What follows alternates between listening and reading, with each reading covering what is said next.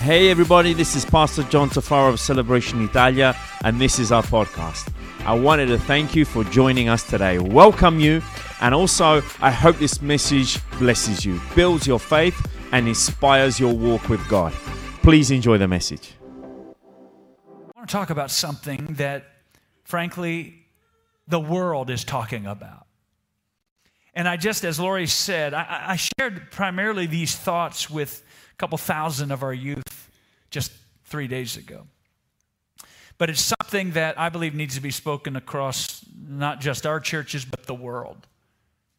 And the leading question in the world today, the leading thought, if you will, on social media, TikTok, Instagram, and of course, whether it's the next generation or this generation, the question that this culture is asking right now is this Who am I? Who am I? And even maybe that question for those that you may know, the question is, What am I? And right now in America, a lot of people are asking, Who am I? What am I?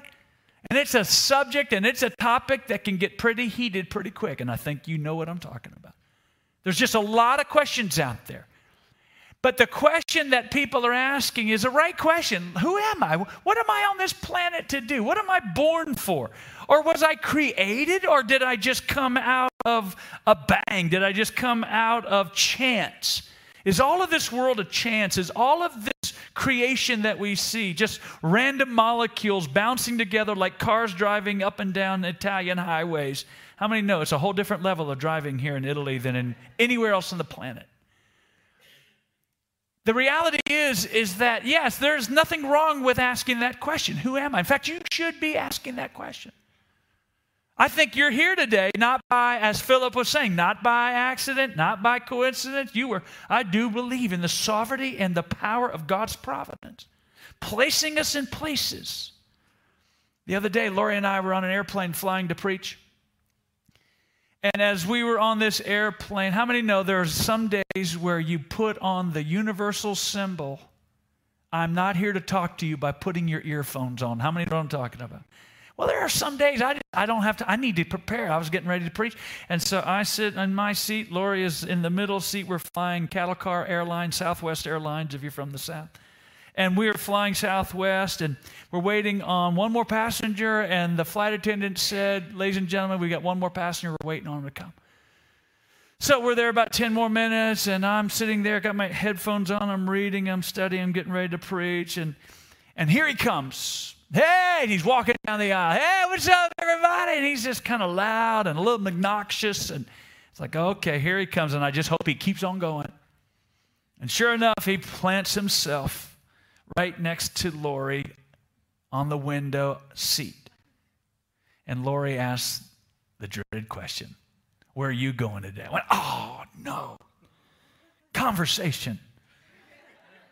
And I'm normally an extrovert. I'm normally that person that is going to get into your business, frankly. You're the guy that you will probably say, I don't want to sit next to Pastor Joe. He's going to talk to me the whole way. Probably am. But on this date, I didn't want to. And Lori asked the question, Where are you going? And it was about 10 seconds later, he paused and he says out of his mouth, and I'm just going to say, not the full word, he just said, I effed up. I blanked up my whole life and he begins to sob. He just begins to weep. And you can tell, first of all, that he's drunk. You can smell the alcohol on him. But yet, I'm looking at him, and you can tell he's a really cool looking dude. He is dressed like a tennis player. I mean, frankly, he's got all this really cool gear on and cool hat and all that turned backwards. Not that old of a guy, you know, probably you could tell in his 40s and 50s. And he's been out in the sun. You could tell he's probably an athlete. He's light, he's thin. But, but the reality is, he just continues to say over, I have effed up. And he holds up his family picture and he said, I've lost them all. And he said, I'm on my way to Betty Ford which is a very famous alcohol addiction clinic in the, in the States. And he says, I'm on my way for treatment. He says, I probably won't be back for six months. And he is weeping. It's the saddest flight. It was the longest flight. Saddest flight. But let me say something like this it was the most ordained flight. And as we're on that plane, hearing his story, and then he'd laugh, and then he had, he had some life to him. He, he, he would find some laughter in the midst of all of his sorrow and his pain. He lost his wife, and it wasn't just the alcohol, it was multiple affairs. And now he's lost his daughter. And then he turns to me and he goes, I'm so sorry. In fact, he says, I know this is too much too soon. I said, Oh, no, no, it's just it's wonderful. just heard everything about your whole life. You can just be naked right now for all I care. And he goes, What do you do? What do you do? I, I, I, I, didn't hear you. What, what did you do? What do you do for a living? I said, I do this. He goes, You fly on planes? I said, No, I, I do this. I do what I'm doing right now, listening to your story and helping you. He goes, You're a drug addict counselor? You're Dr. Phil? No. Dr. Joe, maybe, but not Dr. Phil. But here's the reality I said, I'm in the ministry, and I said, I live for moments like this. And it's our privilege to tell you that there's hope in the midst of this crash. And then the other thing I had to tell him is he found out he had a three hour layover in Dallas before he had to go to Minneapolis. And he says, You never leave an alcoholic in an airport for three hours by himself. And I said, You're right. We had to catch our flight. And as we're walking off, I'm praying for him. As we're walking off the plane down the jet bridge, coming into the terminal, I said, You've got to get on that plane. He goes, I don't think I'm going to make it. I said, You're going to make it and you're going to get on that plane. Let me just tell you somebody in this room might need to be hearing what I'm saying. You're a God ordained seat. God put you in that seat like He put us on that airplane to tell you you're going to make it and you're not going down. And maybe you have blanked it up. And maybe you've made some bad decisions. And maybe there's some things hanging over your head. I'm here to tell you your view of God will change everything. Can I get a better witness than my wife saying that? You, you don't need, and here's where we're going to land on this plane. You don't need a view of yourself. See, the culture is saying, Who am I? That's not the real question. The real question is, Who is God? Because you'll never have a right view of yourself until you have a right view of God. See, the lens of God literally creates the right lens of this world. So if you look to yourself, if you're like, I got to get away and go find myself, I'm going to tell you what you're going to find according to Jeremiah a wicked and deceived heart. I'm going to tell you what you're going to find in your own heart looking inwardly. It's dark. In your own heart, in your own view of yourself. I'm here to tell you the more you look for, the more you try to find yourself, the more you try to look for life in yourself, is the day that your life is not going to get better. The reality is, we need to say, Lord, who are you? And I want to give a couple of statements. I want you to write this down because I think it's so appropriate. The truth is this you're not somebody. Or, in other words, you're not who you are until you know that it is love that makes you somebody.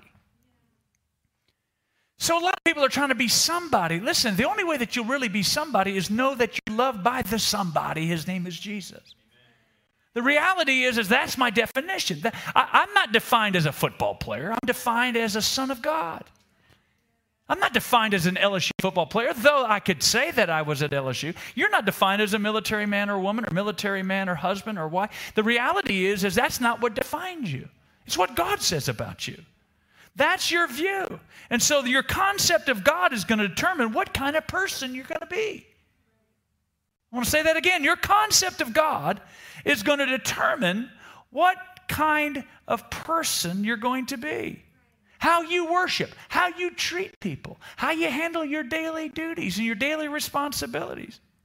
And you're never going to know who you are until you know who God is. And you're never going to have the right view of yourself until you have a right view of God. So, who is God? Look at the scripture in the book of Philippians, in fact, the book of John, Philip, not Philippians, but Philip in John 14. He says to Jesus, I think we have these words on the screen. He says to Jesus in John 14, 8 and 9, Philip says, Lord, show us the Father. Show us the Father, and it is enough. Now, it's interesting what Philip asks. He doesn't say, Show us God. What Philip is saying is, I want to know, is there a Father? Can we know the Father? See, there's a cry in every one of your hearts. Yeah, there's a cry for God. I'm going to tell you, there's a deeper need, and that's for the Father.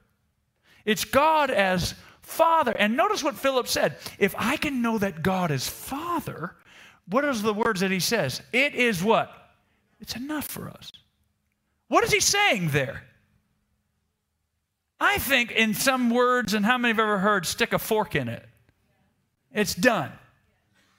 I think what Philip is saying to Jesus, if you can show us the Father, we're full.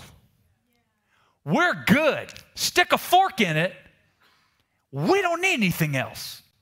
We don't need another ounce of time on this grill.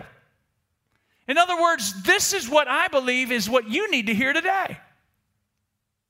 God, if I can know you as my father, if you're the father, or if I can have a relationship to the Father, not just to God, because you understand something, the term Father is a dispensational term. In the Old Testament, they did not call God Father, they knew Him as Judge, they knew Him as Lord, they knew Him as Master, they knew Him as King. We, we know in the Old Testament what, what happened when when God would show up, especially to Moses, what did the people beg? That he wouldn't come back. They go, Moses, you go meet with that old man. He's mean. He's harsh. He's tough. In fact, the Bible says in the book of Hebrews that, that people died in the presence of God. So the dispensational term of father, they didn't know him as father. Philip, New Testament now, is going, God, we want to know you as Father. And he says to Jesus, If you can show us the Father, it is enough. We're good. I'll be fulfilled. I don't need anything else if I can know God as my Father. And Jesus said to him, How long have I been with you? In fact, have I been with you so long, and yet you have not yet come to know me, Philip? He who has seen me has what? Seen the Father. How can you say, Show us the Father? How can you even ask that question? What do you think I've been doing for three and a half years? I've been manifesting the Father to you. And notice in John 14, 6, I don't know if it's on the screen, but Jesus said, I am the way, I'm the truth, I am the what? I am the, and no one comes to the Father except by way of me. Notice he didn't say no one goes to heaven. He didn't say no one goes to eternity. He says no one goes to the Father. I'm going to tell you something. Like Philip, your greatest need is the Father. Your greatest understanding and your greatest need in your understanding of you is who is God. And God wants to show himself to you today as, his, as your Father. Do you know him as Father? See, a lot of people know religion. I said it during our transition. Jesus didn't come to bring Christianity. We think that Jesus popped down and said, Okay, I'm going to start this new religion. Here's a book. It's called the Book of Christianity. Or you got other religions like the Book of Mormons, or you got this Islam, or you got this, and you got that. And you got all these religions, and there are these, what we call the buffet line of religion and spirituality. And we could, if we're not careful, we put Christianity in this same box. Jesus said, To know me is life, not it. And what the cry of Jesus is, is that you would know the Father. And if you know the Father, guess what you're going to know? Eternal life. A lot of people want heaven, but they don't want Him. A lot of people want their sins forgiven, but they don't want relationship with Him. That will only take you so far. Yeah, He forgives us of our sins. Yes, we need our name written in the Lamb's Book of Life. But can I tell you something? Your biggest marriage issue is your relationship issue, not to your wife, but to your father. Pastor Joe, give me three keys of how I can break the tension between me and my wife. We serve in the military, and if you know anything about marriage in the military, it can be a mess. I can give you three keys, but that won't keep you very long.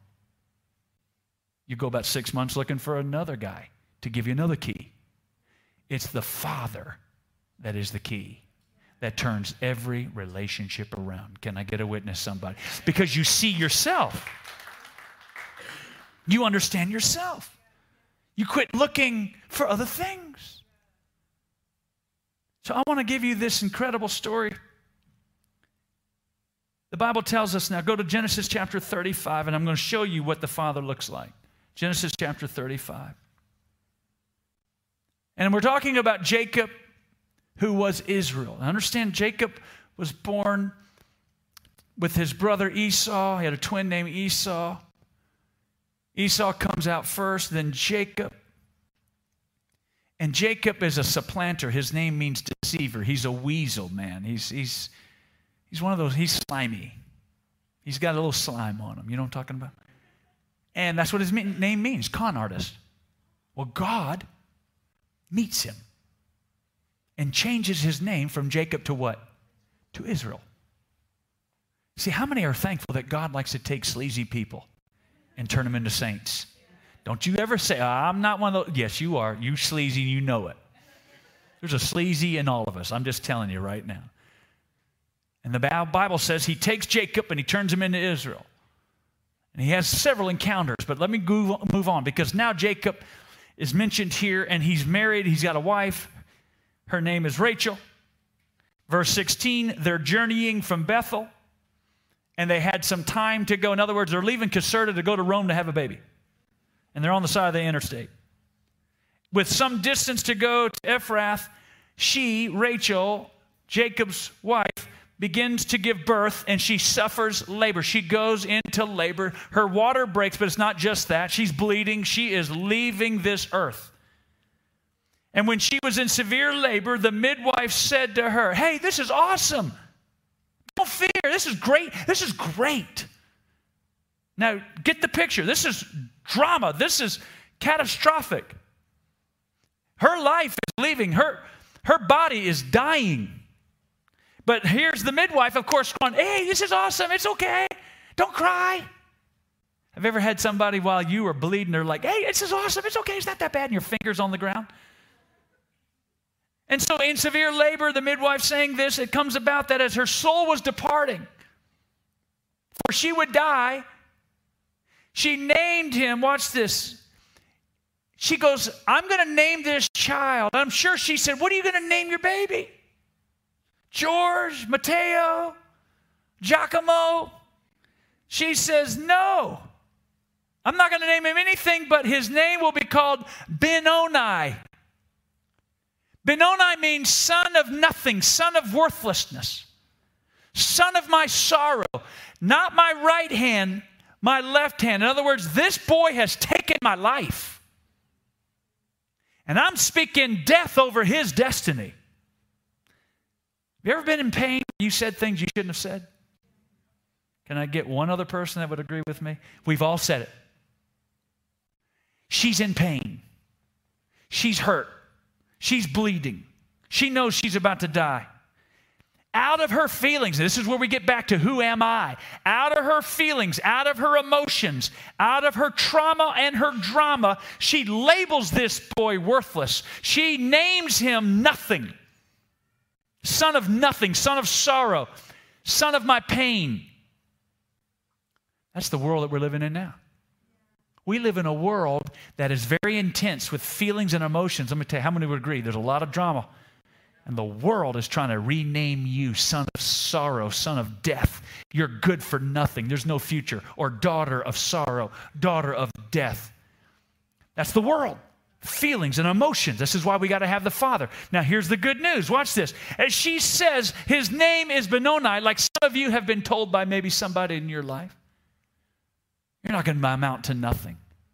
You're not very smart. You're not very good looking. You're not this. You're not that. Everything that you think you're going to do, you can't do. That, that's what was being said. What's this? Next three words. Come on, help me read this. But Do we have that on the screen? Genesis 35, guys? Genesis chapter 35, 16. But his what? His father called him Benjamin. Jacob goes, wait a minute, wait, wait, wait, wait. What did, what did I just hear?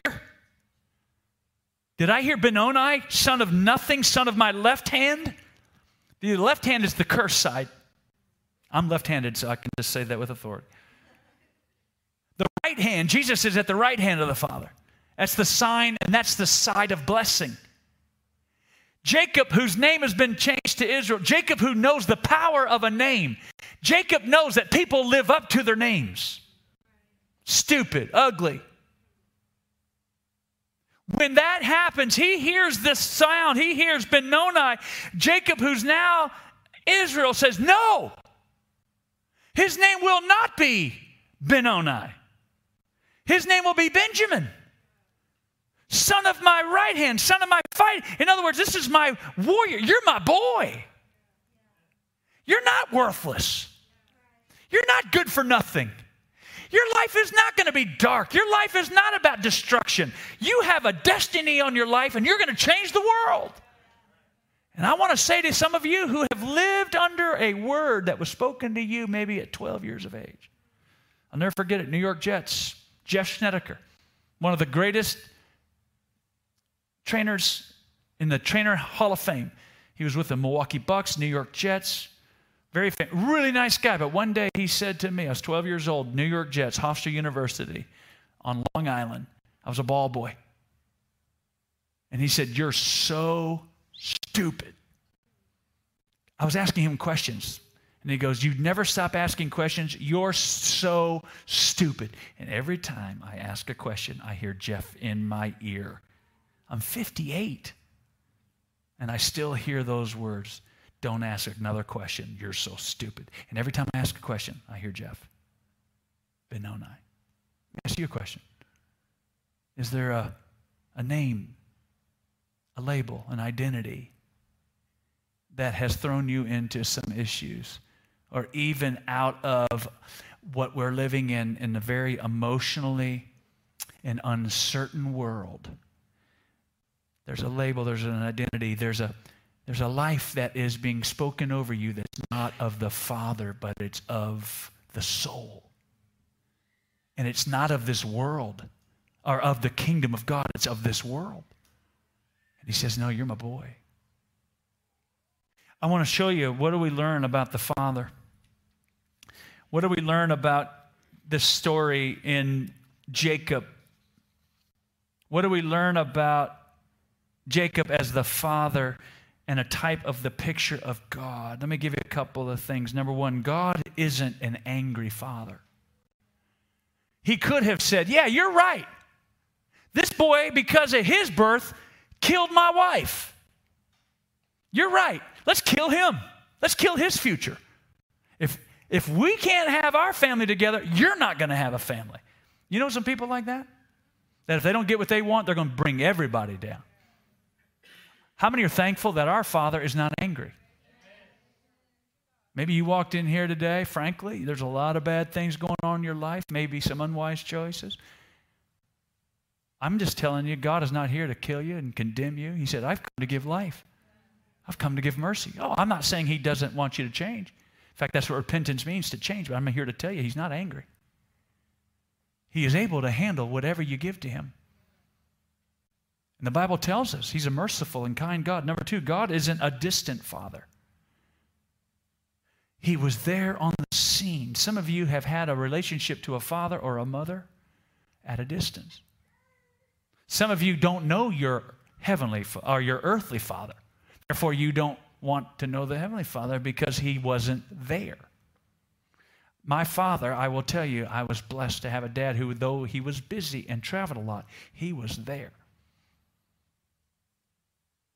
And I want to say that some of you think God is distant. He's not distant, He is here. He's right here. Open your eyes. You've been given an assigned seat on this flight called Celebration Italia Airlines. I don't care how much you've blanked up. God has put his hand on you. Number three, God isn't a quiet father, he's a speaking God. He talks. His name is not Benoni. He declares it. Can I just tell you something? God makes a confession about you every day. The Bible says he intercedes for you ever, forever. He is interceding for you. It means he is verbally taking your name to the throne of God, asking for blessing asking for life. More than anything else, he's asking for eternity. And that comes through the relationship to God. I'm not talking about religion, guys. I'm talking about a father who steps in and will go to battle for you. He's not angry, he's not distant, he's not quiet. In fact, he's called the Word of God. Pastor Joe, I wish I could hear from God like you do. It's called this book. I'm going to tell you right now. You want to hear from God? If you're not in this book, you're not going to hear it. Some of us, we got our faces in the wrong book. Come on, Facebook, get your book in this, or your face in this book. And you're here from the right people. You know what I'm saying? Number four, God isn't a cheap father. He, he, he's a blessing. How many know? Eye has not seen, ears not heard the things that God has prepared for you. He's not cheap. He's, he's not small. He's not limited. Now, regardless of where you are on the green spectrum, and of course, we're all about being good stewards of the planet. But let me tell you something about the root of much of the green movement it's not about God. Most of those that are radical within the green movement believe that we are the gods of this planet and God is not the provider. How many know God is our resource? He's our provider. He doesn't run out. So when you don't have a view of God, you have a limited mindset. Oh, we're about to run out of this. We're about to run out of that. I'm not saying we don't need rain in Texas, but I'm just telling you, God is the provider of all things. And it's not about you trying to store, it's not about you trying to make things happen. How many are thankful that our God is the God who wants to give to you lavishly? He wants to bless you lavishly. But some of us, we don't expect it. We're dull, we're dim, we're not expecting God to move. He is a lavishing, gracious, kind God. And he didn't just say, you know what, let's just call him Ben. No, he went Benjamin. Let's change his whole destiny. Next, God isn't a corporate father. How many are thankful we're not serving a CEO of heaven? He's the fa- he came down. He's relation. How many have a commanding officer that it's all business? Let me see your hand. Be careful, there are pictures being taken. Right. Some of you are like, no, I won't because he's in the room. How many know that it's really not about relationship? That's not the first priority of your commanding officer. He's not here to say, hey, I'm here to have a relationship with you. I don't care if we do anything, but I want us to hang together. Not. But there can be a father. There can be that relational angle, and there should be. But the ultimate understanding is that God came down for this, guys, for family. Church is family. And he didn't come to make a corporation.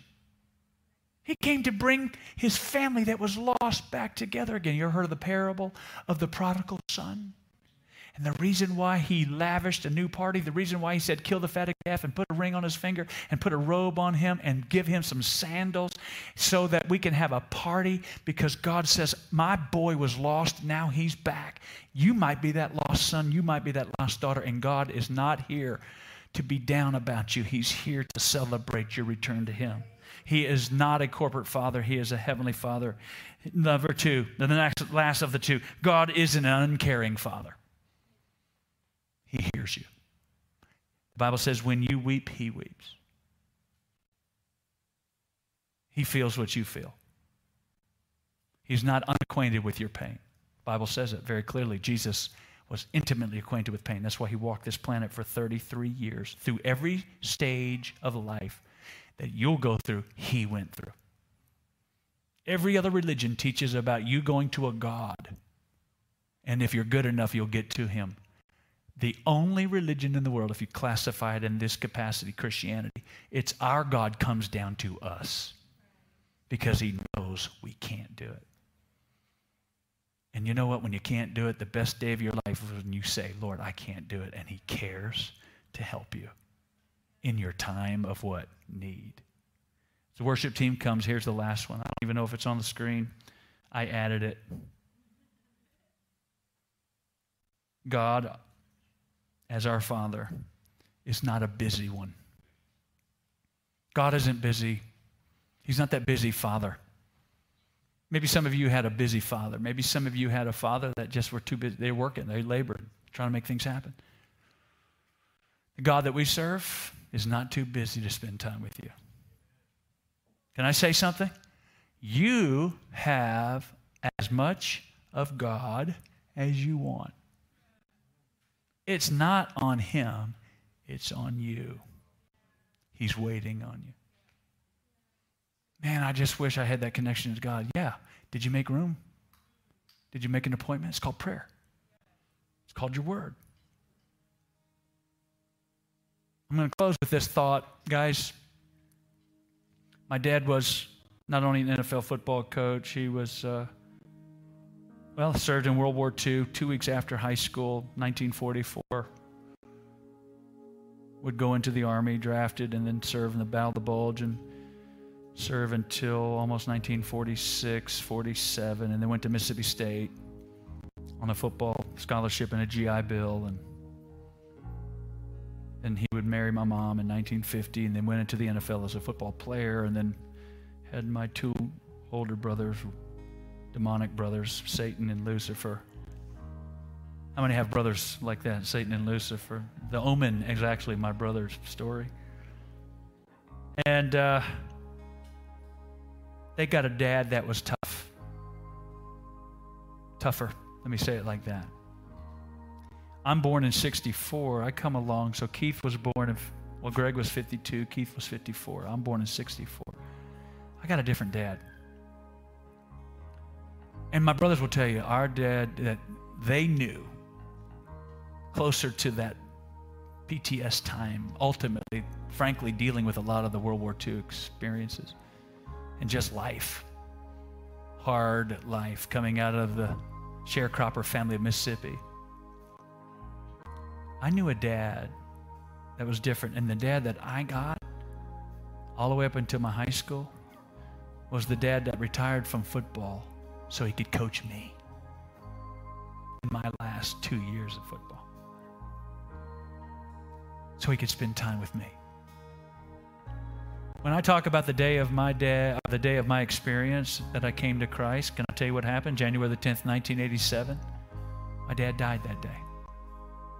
But the Lord spoke to me and says, Today will be the greatest day of your life. It'll never be the same. That was at 3 o'clock in the afternoon, not knowing that my dad, three hours later, would die of a heart attack at 60 years of age. Pastor Joe, how could be how could God say to you, today will be the greatest day of your life on a deer stand? Three hours later, your dad, your your father is gone. How can that be a great day? Because even though I lost my earthly father, I gained the Heavenly Father. And at the funeral, one by one, three, four days later, one by one, hundreds of people came to me and said, Your dad told us this week you're going to be a preacher. Never talked about. Guys, we never went to church. I'm the first one in my family that's a Christian. I'm just going to tell you God knows what you need today. He's all you need. Can we stand to our feet? I, I want to leave the lights on, if you guys don't mind. Can you leave the lights on? We don't believe in secret Christianity per se.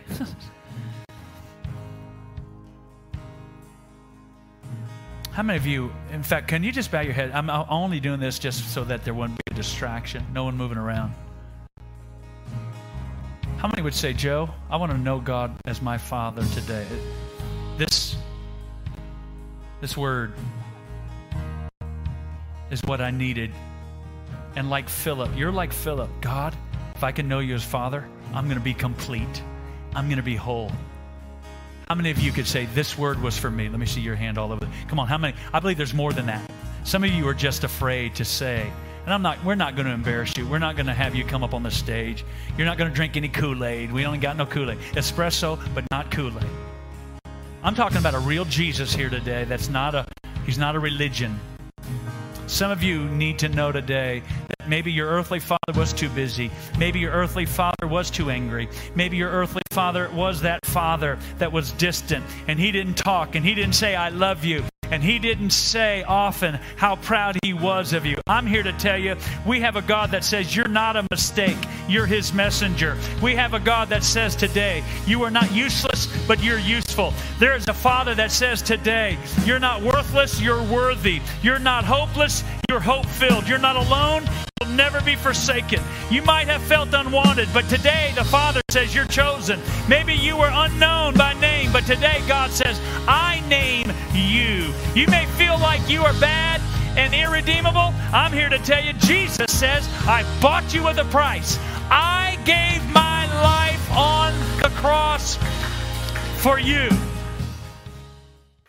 Thank you for joining us. Also, I wanted to give a special thanks to those of you who give generously to this ministry. It is because of you that this ministry is possible. You can visit us at our website, celebrationitalia.com, for more information. If you have enjoyed the podcast, you can subscribe, share the message with your friends, and if you feel up to it, share it in your stories and tag us at hashtag Celebration Italia.